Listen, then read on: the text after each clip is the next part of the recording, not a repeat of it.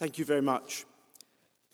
I need to begin with just a word about the meaning of the word history, because in English the word has at least three meanings. It can mean what happened in the past.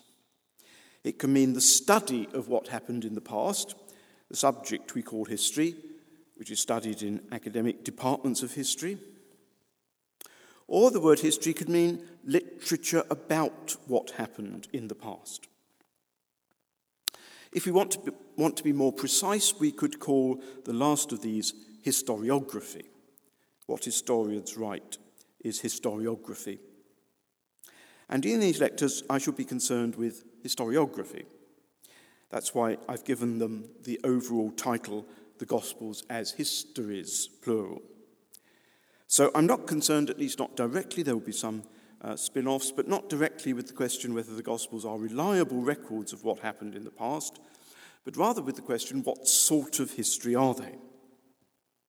The Gospels are certainly histories in some sense. They purport to inform their readers about events that have happened in the past. But what sort of history? We must appreciate that there is not just one way of writing history.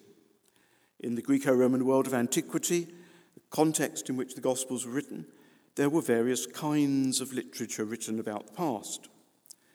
In the modern world, as the academic discipline of history has developed over the last two centuries, there have also been different kinds of historiography. In these lectures, I shall be comparing the Gospels with the sorts of historiography we can identify in other ancient literature, to see where the Gospels should be placed on the spectrum of historical writing of their time. And I shall also be comparing the Gospels with some modern approaches to history, because I think that this too can illuminate the character of the Gospels. It would, of course, be anachronistic simply to put the Gospels into any modern category of historiography, but I think that some modern approaches to history can alert us to aspects of the Gospels we might not have noticed or appreciated otherwise. But for this lecture, we shall stay in the ancient world, and there are two books that, in my view, must be foundational for any attempt to place the Gospels within the map of ancient historiography. The first is Richard Burridge's book, What Are the Gospels? A Comparison with Greco-Roman Biography, first published in nineteen ninety-two. And the second is by the Swedish New Testament scholar Samuel Byrskog and entitled Story as History, History as Story, The Gospels in the Context of Ancient Oral History. It was first published in two thousand. These two books take two different approaches to our question, what sort of history are the Gospels? Burridge relates them to ancient biography. Byrskog relates them to ancient historiography. And there is a, dif- a significant difference here because the ancients themselves distinguished between what they called historiography and what they called biography. We'll discover how they did it later. But I think Burridge and Byrskog are both right, as you will see, and they have laid the foundations on which anything else I say on this topic must be based. So let's begin with Burridge. Whereas for most of the twentieth century, it was customary for scholars to deny, often with considerable assurance, that the Gospels are, are biography. It has now become common to maintain quite the opposite, that the literary genre of the Gospels is that of ancient biography. It is important to say ancient biography because no significant comparison with modern biography is really being suggested. The genre of the Gospels must be established from study of the ancient literature contemporary with them, and Burridge's argument is that they are and would have been recognised by their early readers or hearers as, um, as the kind of literature the ancients usually called just lives, uh, bioi in Greek, vitae in Latin. Burridge was not the first to argue this in the later part of the twentieth century. A growing number of scholars had been making the same argument. Burridge's is simply the most thorough and convincing study, and its results have been very widely accepted. Burridge worked with a number of examples of Greek and Roman biographies and gathered a series of generic features that he suggests as criteria for recognizing the genre of bios. A work need not have all these characteristics to belong to the genre, but it will have enough to be recognized as a bios by those used to reading works of that kind. I'm not going to go into his detailed argument, the uh, characteristics of the genre, and uh, the way he discovers them in the Gospels. I want to presuppose that argument um, and take for granted, for these purposes, that Burridge has demonstrated very well that the Gospels would well have been recognized by their contemporaries as falling into the literary genre of ancient biography. But I do want to draw attention to some points that Burridge makes, which will be important. Drawing on general studies of literary genre, Burridge stresses that genres develop and change. Genres, he says, are dynamic and flexible groupings whose boundaries and labels shift. So he is not arguing that there is nothing new about the Gospels. They most plausibly represent a relatively novel development within the broad and flexible genre of ancient biography. Moreover, different genres influence each other and mix. Quoting Alistair Fowler's work on the theory of genres, Burridge speaks of, quote, multifarious extensions and interactions of genre. Thus, the boundaries between genres are not hard and fast, but porous and movable. This leads to the important topic of genera proxima, meaning neighbouring genres. In relation to a given genre, there may be other genres that resemble it in some ways. And this close relationship enables influence and borrowing from one genre to another. Of the ancient Greco-Roman period, Burridge writes that there was a lot of interplay and overlap between genres, particularly works at the edge of one genre and influenced by another. Or again, the boundaries between bios and any of the genera proxima, neighbouring genres, are flexible, and so borrowing or sharing of generic features across the border is to be expected. Burridge provides a map of the various genres that overlap biography, such as moral philosophy, novel, history, and encomium. The genres that especially overlap and influence bioi, biographies, are encomium, which means a work written in praise of an individual, and history, in the narrow sense that it had in Greek and Roman literature, that is, political history. We should be concerned especially with this latter. The close relationship between biography and history suggests that we may be able to identify some biographies that come especially close to historiography as practiced by the Greek and Roman historians. The strength of Burridge's successful demonstration that the Gospels belong to the ancient genre of biography lies in its generality. By showing that the genre was broad and flexible, he makes room for the Gospels within it and shows that they are no more different from other examples of the genre uh, than some other examples are from still others. He scarcely attempts to go beyond this general conclusion to locate the Gospels more precisely within the diverse range of ancient biographies. Are they more like some of the ancient biographies we know, or more like others? Part of the difficulty, perhaps the reason Burridge did not go into this, is that we lack any useful typology of the various types of biography that were written in antiquity. Attempts that have been made in the past have been largely discredited, and we do not have an up-to-date and, uh, and usable uh, typology of ancient biographies. Now, I'm not going to attempt a full classification of types of biography in the, in the, in the ancient world today, but for the purposes of proceeding to think more precisely about the sort of biography the Gospels are, I want to refer to three different sorts of criteria that differentiate some biographies from others. The first is an obvious one and was well recogni- recognized in antiquity. We can categorize biographies by the different kinds of figures they concern: rulers, generals, poets, philosophers, and so forth. And we can recognize here two main categories, um, and a third, much more problematic one. First, there are political biographies, those of rulers, politicians, lawgivers, and military commanders. For example, all of Plutarch's many biographies fall into this category. And secondly, there are intellectual biographies, those of writers and thinkers, poets, dramatists, and philosophers. And many of these are designed as companions to the writings of the biography. I've invented, I don't know whether other people use it or not, but I've invented the word biography for the person about whom a biography is written. It's quite, quite a useful term, I think. Um,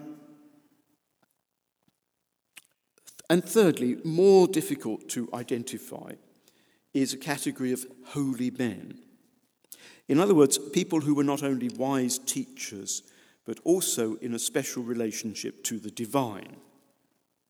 Candidates would be the life of Apollonius of Tyana, which I shall tell you something about tomorrow, um, a couple of lives by Lucian, perhaps Porphyry's life of Plotinus. But these are actually a very motley crew. All except Alexander the False Philosopher, Um, were philosophers of a sort, and he pretended to be a philosopher, and so they overlap with the intellectual category. So we have a ra- rather a problematic category. It's much more difficult to define it. The Gospels might belong to this category, but it's worth noting at this point that the category is very problematic. It's worth noticing one virtue of Burridge's argument for the Gospels as biographies is that it does not require us to put the figure of Jesus into some category of types of biographies in order to see that the Gospels are biographies. As far as Burridge's account of the genre goes, any sort of figure could be the subject of the biography. So perhaps the Gospels do not see Jesus as belonging to any of the kinds of persons that biographers usually chose to write about. Now, the second way I suggest that biographies can be categorized is by distinguishing between lives of contemporary and non-contemporary figures. Effectively, this is to distinguish from others a category of lives of individuals with whom the biographer had himself had personal contact, or at least about whom he had learned from people who did know the person well. And there are quite a number of such biographies, uh, including Lucian's biography of the philosopher Demonax, uh, with who, whom he has studied, the Xenophon's life of Agesilaus, the Spartan king, Uh, he had served under, Tacitus' life of Agricola, the Roman politician who was his own father-in-law, and so on. Sometimes biographies were even written during the subject's lifetime. By contrast with such contemporary biographies, many were written long after, even centuries after, the biography's death. The importance of this distinction is that it corresponds to a distinction which was important to ancient writers between contemporary and non-contemporary history. Although non-contemporary history was written, it was not really esteemed like contemporary history, because in the case of non-contemporary history, all one could really do was repeat what earlier historians had said. Whereas in the case of contemporary history, the historian was expected to write on the basis of eyewitness testimony to events, either his own or that of people he had personally met and been able to interview about the events he recounted. Good history rested on such immediate personal sources much more than on written documents. And so by definition, it had to be contemporary history, the history of events within living memory. particularly in view of the closeness of historiography and biography as overlapping proxima genres. I'll say a little more about that in a moment. We should expect that these kinds of judgments could also apply to the case of biography. The writer of a contemporary biography would be expected to have personal knowledge of his subject, or at least close contact with people who had known him. The fact that some such biographers were at pains to point out that they had such eyewitness access to their subjects confirms that this was indeed expected.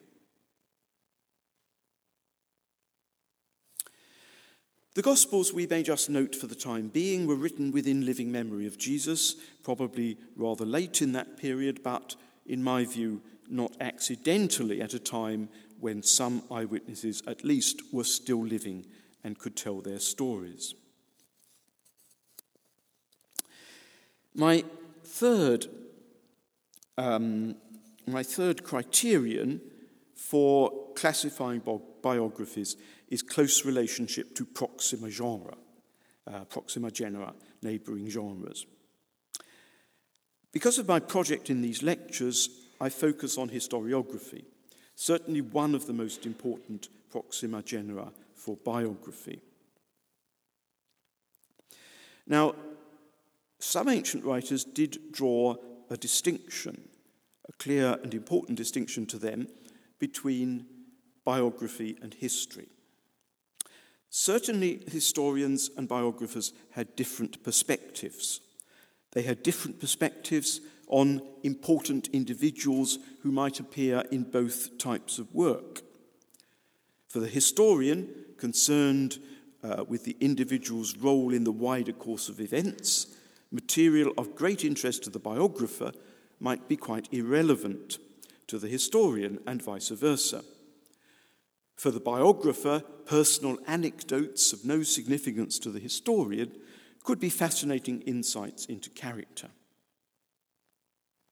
So there were serious differences, but at the same time, there must also be considerable overlap. And this is clear in the oft-quoted remarks of Cornelius Nepos and Plutarch about the difference between history and biography. Precisely because the two genres overlapped and might be in danger of coalescing, these two biographers needed carefully to differentiate the two. And finally, very importantly, I think it's worth noticing that while such writers distinguish the aims and content of biography from history, they do not suggest that the biographer's method, the biographer's access to sources and use of sources, should be different from that of the historian. We can readily understand that biographies such as these could take what was acknowledged as best practice in historiography as the ideal also Um, for the biographer. However, this close relationship between biography and history would seem to apply only in the case of political biography, uh, the lives of rulers, politicians, and military commanders. And this is necessarily the case because only political history qualified as history in the terminology of the ancients. The heroes of historiography, in fact, almost the only persons who appear as individuals in historiography, are the movers and shakers, the politicians and the generals. This would seem to preclude the Gospels, whose subject is not a politician or a general, from being biographies close to historiography. And I note simply at this point that difficulty, to which we shall return and perhaps have an answer by the end of the lecture. However, at this point I want to introduce Samuel Byrskog's con- contribution to our subject in his book History as Story, Story as History. Byrskog compares the practice of Greco-Roman historians with the fairly recent modern historical discipline of oral history, and finds the role of eyewitness informants very similar in both. As I've indicated already, the major Greco-Roman historians, writers such as Thucydides, Polybius, Josephus, and Tacitus, believed that true history could be written only while events were still within living memory, and they valued as their sources the oral reports of direct experience of events by involved participants in them. Ideally, the historian himself should have been a participant in the events he narrates, as, for example, Xenophon, Thucydides, and Josephus were, but since he could not have been at all the events he recounts or in all the places he describes, the historian also had to rely on eyewitnesses whose living voices they could hear and whom they could question for themselves. Now, of course, not all historians lived up to these ideals, and most employed oral traditions and written sources, at least to supplement the historian's knowledge. But the standards set by such as Thucydides and Polybius were historiographical best practice, to which other historians aspired, at le- or at least paid lip service. Good historians were highly critical of those who relied largely on written sources.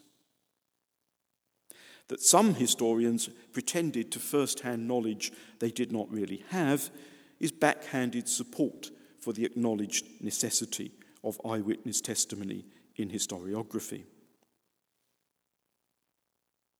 A point that Byrskog stresses, and very important, I think, for thinking about the Gospels, is that for Greek and Roman historians, the ideal witness was not the dispassionate observer, but the person who, as a participant, had been close to the events and whose direct experience enabled them to understand and interpret the significance of what they had seen.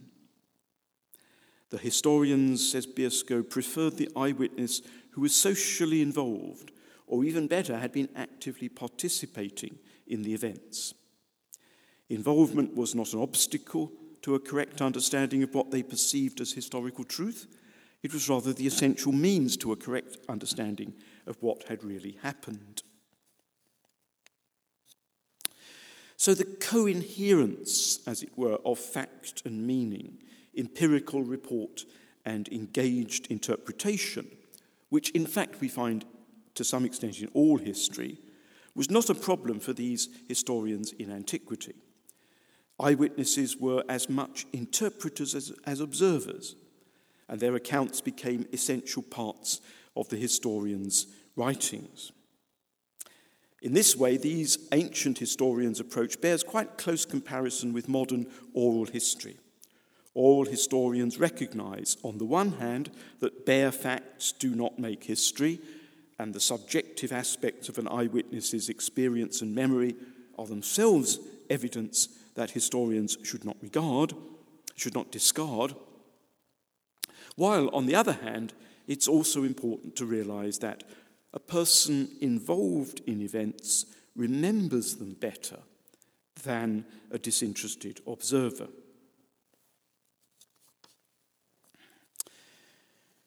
Having established the key role of eyewitness testimony in ancient historiography, Byrskog argues that a similar role must have been played in the formation of the gospel traditions and the gospels themselves by individuals who were qualified to be both eyewitnesses and informants about the history of Jesus. He attempts to identify such eyewitnesses and to find traces of their testimony in the gospels, stressing that they, like the historians and their informants, would have been involved participants who not only remembered facts, but naturally also interpreted in the process of experiencing and remembering. Hence the title of Byrskog's book, Story is History, History is Story. He says, the gospel narratives are thus syntheses of history and story, of the oral history of an eyewitness and the interpretive and narrativizing procedures of an author.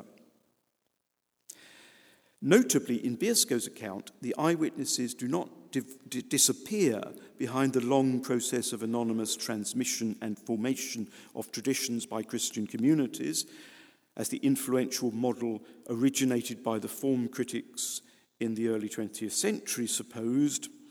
Rather, the eyewitnesses remained an influential presence in the communities, people who could be consulted, people who told their stories and whose oral accounts lay at no great distance from the textualized form the Gospels gave them. Byrskog's work was one of the starting points for my own work on the Gospels and the Eyewitnesses in my book, Jesus and the Eyewitnesses, the Gospels as Eyewitness Testimony, which was published in two thousand six.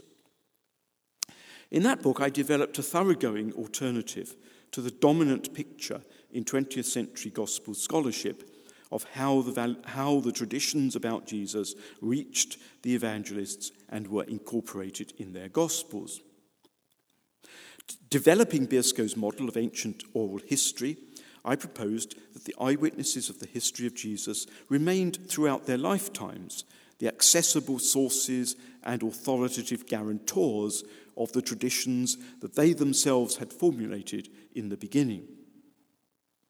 The Gospels were written during the period between the middle and the end of the first century, when the direct testimony of the eyewitnesses was still available, though, of course, becoming unavailable as they died.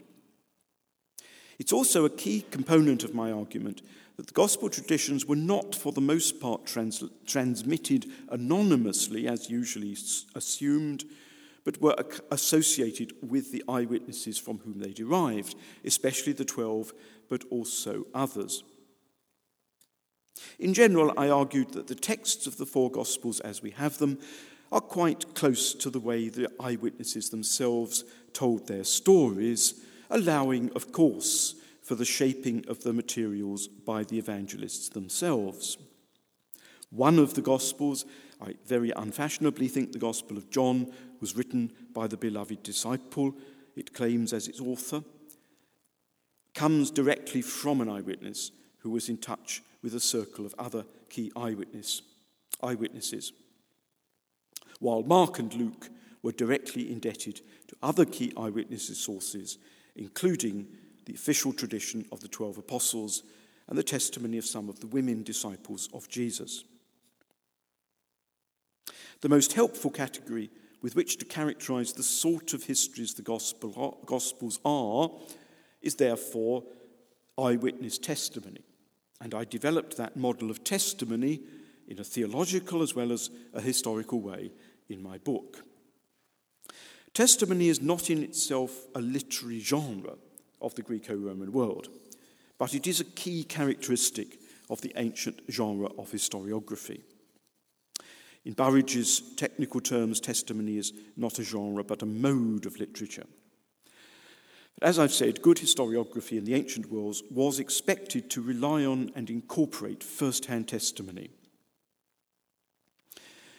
Now, my intention in our present context is not to argue my thesis about the eyewitness character of the four Gospels, which I've done at length in the book. Rather, I want to go on from that thesis to explore other aspects of the Gospels as historiography.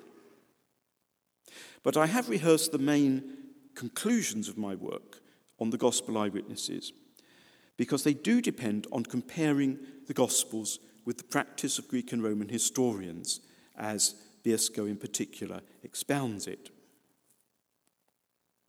In that sense, I have expanded and provided a deeper and broader basis in the study of the Gospels for Byrskog's claim that in this respect at least the Gospels are closer to Greek and Roman historiography than has usually been allowed.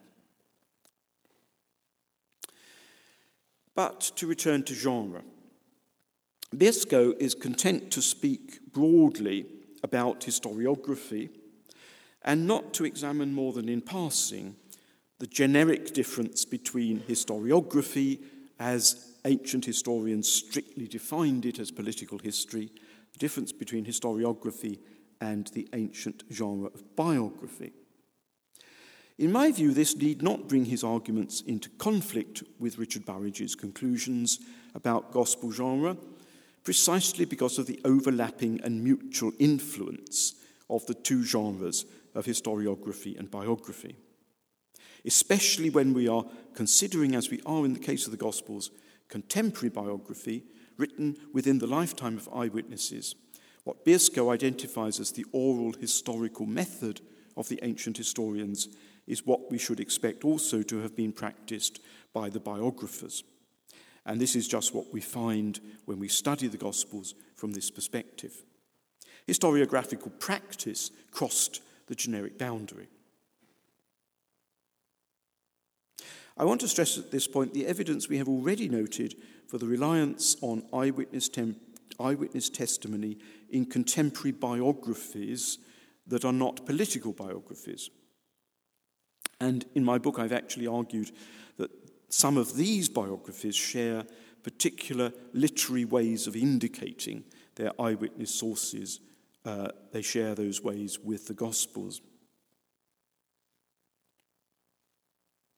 However, I'm not quite content with leaving the Gospels in this rather indeterminate category of non-political biographies indebted to some aspect of historiographical method. Let's return to the matter of different types of biography and the difficulty we noted of placing the Jesus of the Gospels in a character, in a category along with other subjects of ancient biography. I think discussions of the Gospels and ancient biography have been too prone to assimilate the Jesus of the Gospels or the Jesus of any one Gospel to one of the types of figure that extant ancient biography treats. Uh, most popular, and in some ways the obvious choice if one is to do this, is the lives of philosophers. However, I find myself the differences between the Gospels and the lives of philosophers are quite considerable, and it would be more plausible to see Jesus as a unique figure among the biographies of antiquity. Now, this is not at all to return to the old view that the Gospels are generically unique, because the sort of person who is the subject of a biography is not a criterion of genre. For example, if the archaeologists were to find a papyrus copy of the life of an Olympic athlete, a subject not at all like any of the extant biographies, it would still be uncontroversially a bios. However different the evangelists considered Jesus to be from the subjects of other biographies, it was still a biography of Jesus that each of them wrote.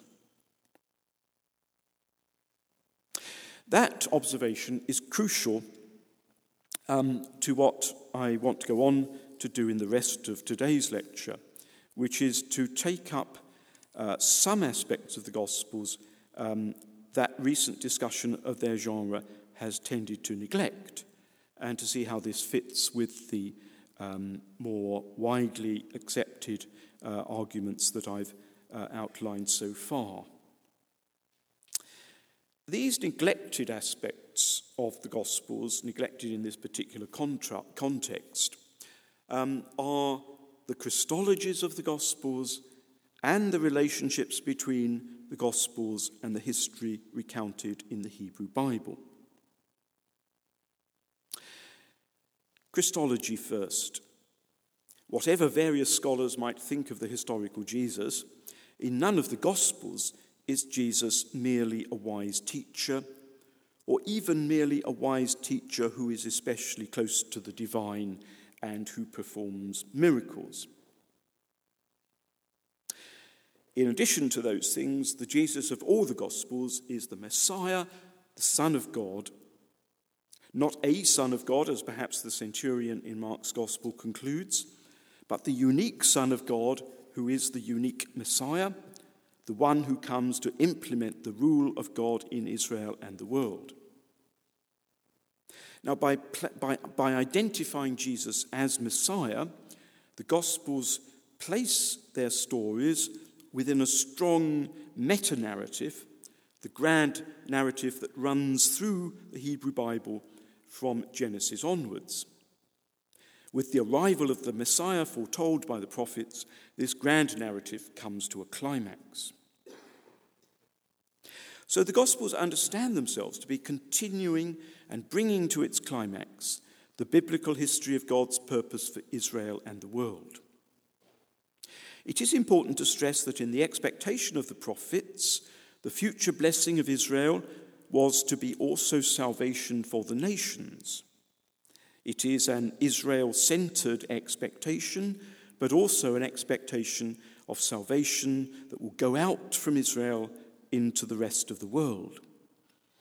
As the Messiah who fulfills this expectation, who comes to implement God's rule in its eschatological reality, Jesus is by definition unique and also by definition of significance for the whole world.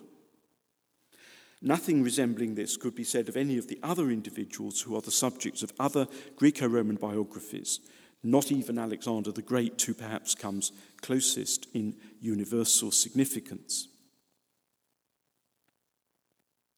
Now, I do not think this continuity with the Hebrew Bible provides a genre for the Gospels, as though it were some alternative to Greco-Roman biography, such as sacred history or salvation history, as some scholars have argued.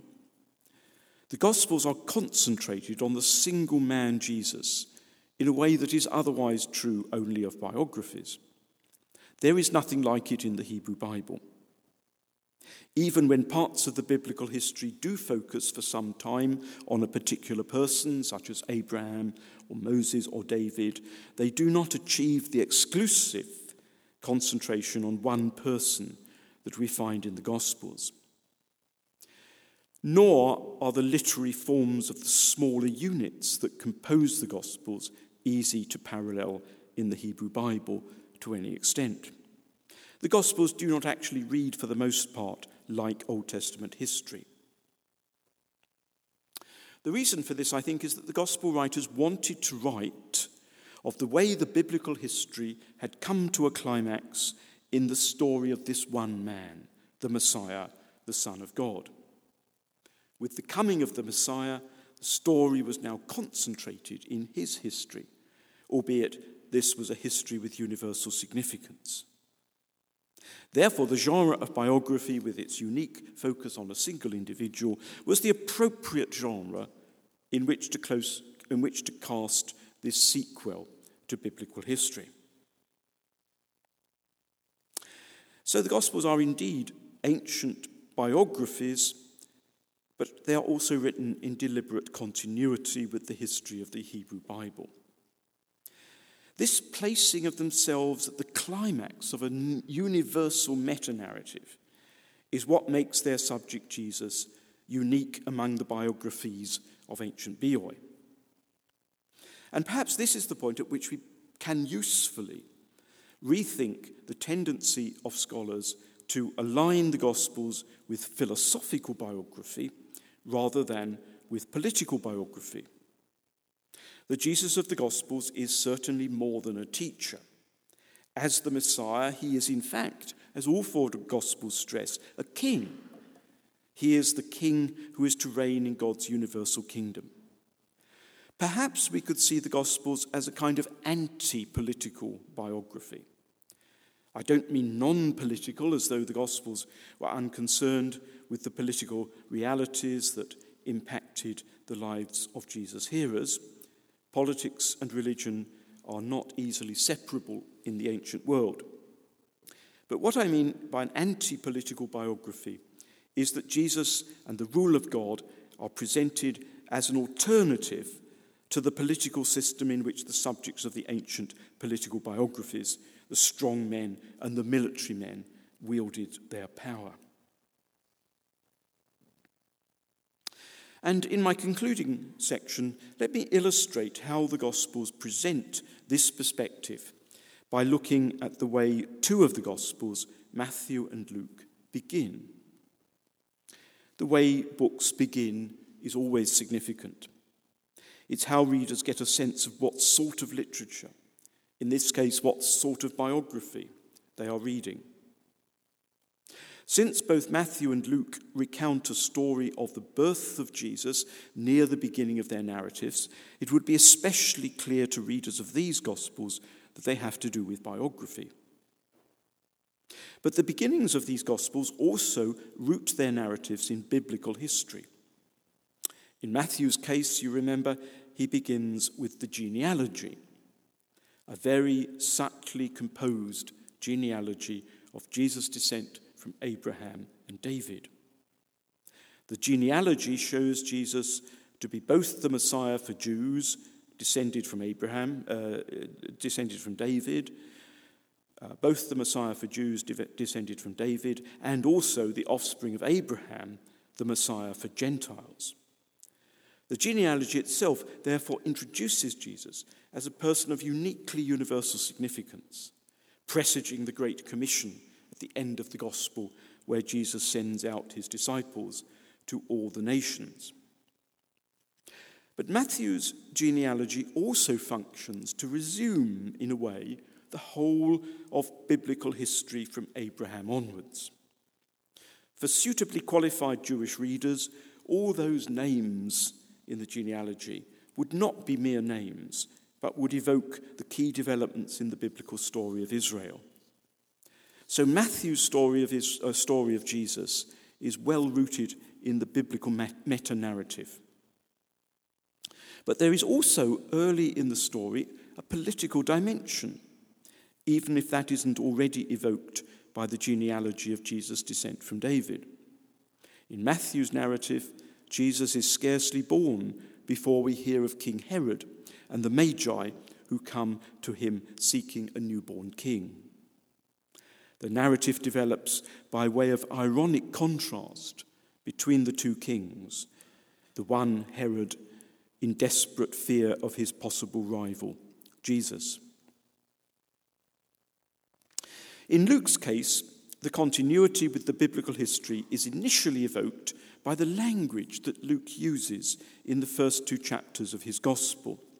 For Luke is a writer who varies his style according to its suitability for the subject matter. Here he uses a biblical style, which almost subliminally works to place readers within the orbit of the Hebrew Bible. He also begins his story in the Jerusalem temple, the heart of the Jewish theocracy. But differently from Matthew, Luke is less interested in Herod than he is in Caesar. It was, so to speak, on the Emperor Augustus' orders that Jesus was born in Bethlehem, fulfilling the prophetic expectation and aligning Jesus with David, whose descendant he is. The link, of course, is ironic. The child born to a poor family, his birth announced to mere shepherds, contrasts radically with the man who wields ultimate power over most of the world. The contrast suggests that the messianic peace proclaimed by the angels to the shepherds contrasts with the Pax Romana, the boasted Roman peace that was maintained throughout the empire by military brutality. In both these Gospels, readers learn that Jesus is an alternative king, and an alternative kind of king, quite a way before they learn that he is a wise teacher and miracle worker. Arguably, therefore, this puts them closer to ancient political biography than to any other category. Well, to sum up the lecture in four points. First, in terms of ancient Greco-Roman genres of literature, the Gospels are biographies of Jesus. Second, since the Gospels were written within living memory of the history of Jesus, they would be expected to be based on eyewitness testimony. Thirdly, as biographies of Jesus the Messiah, the Gospels are also continuations of the biblical history of the Hebrew Bible. And fourthly, unlike any of the subjects of ancient biographies, Jesus is presented in the Gospels as a figure of fully universal significance. Thank you.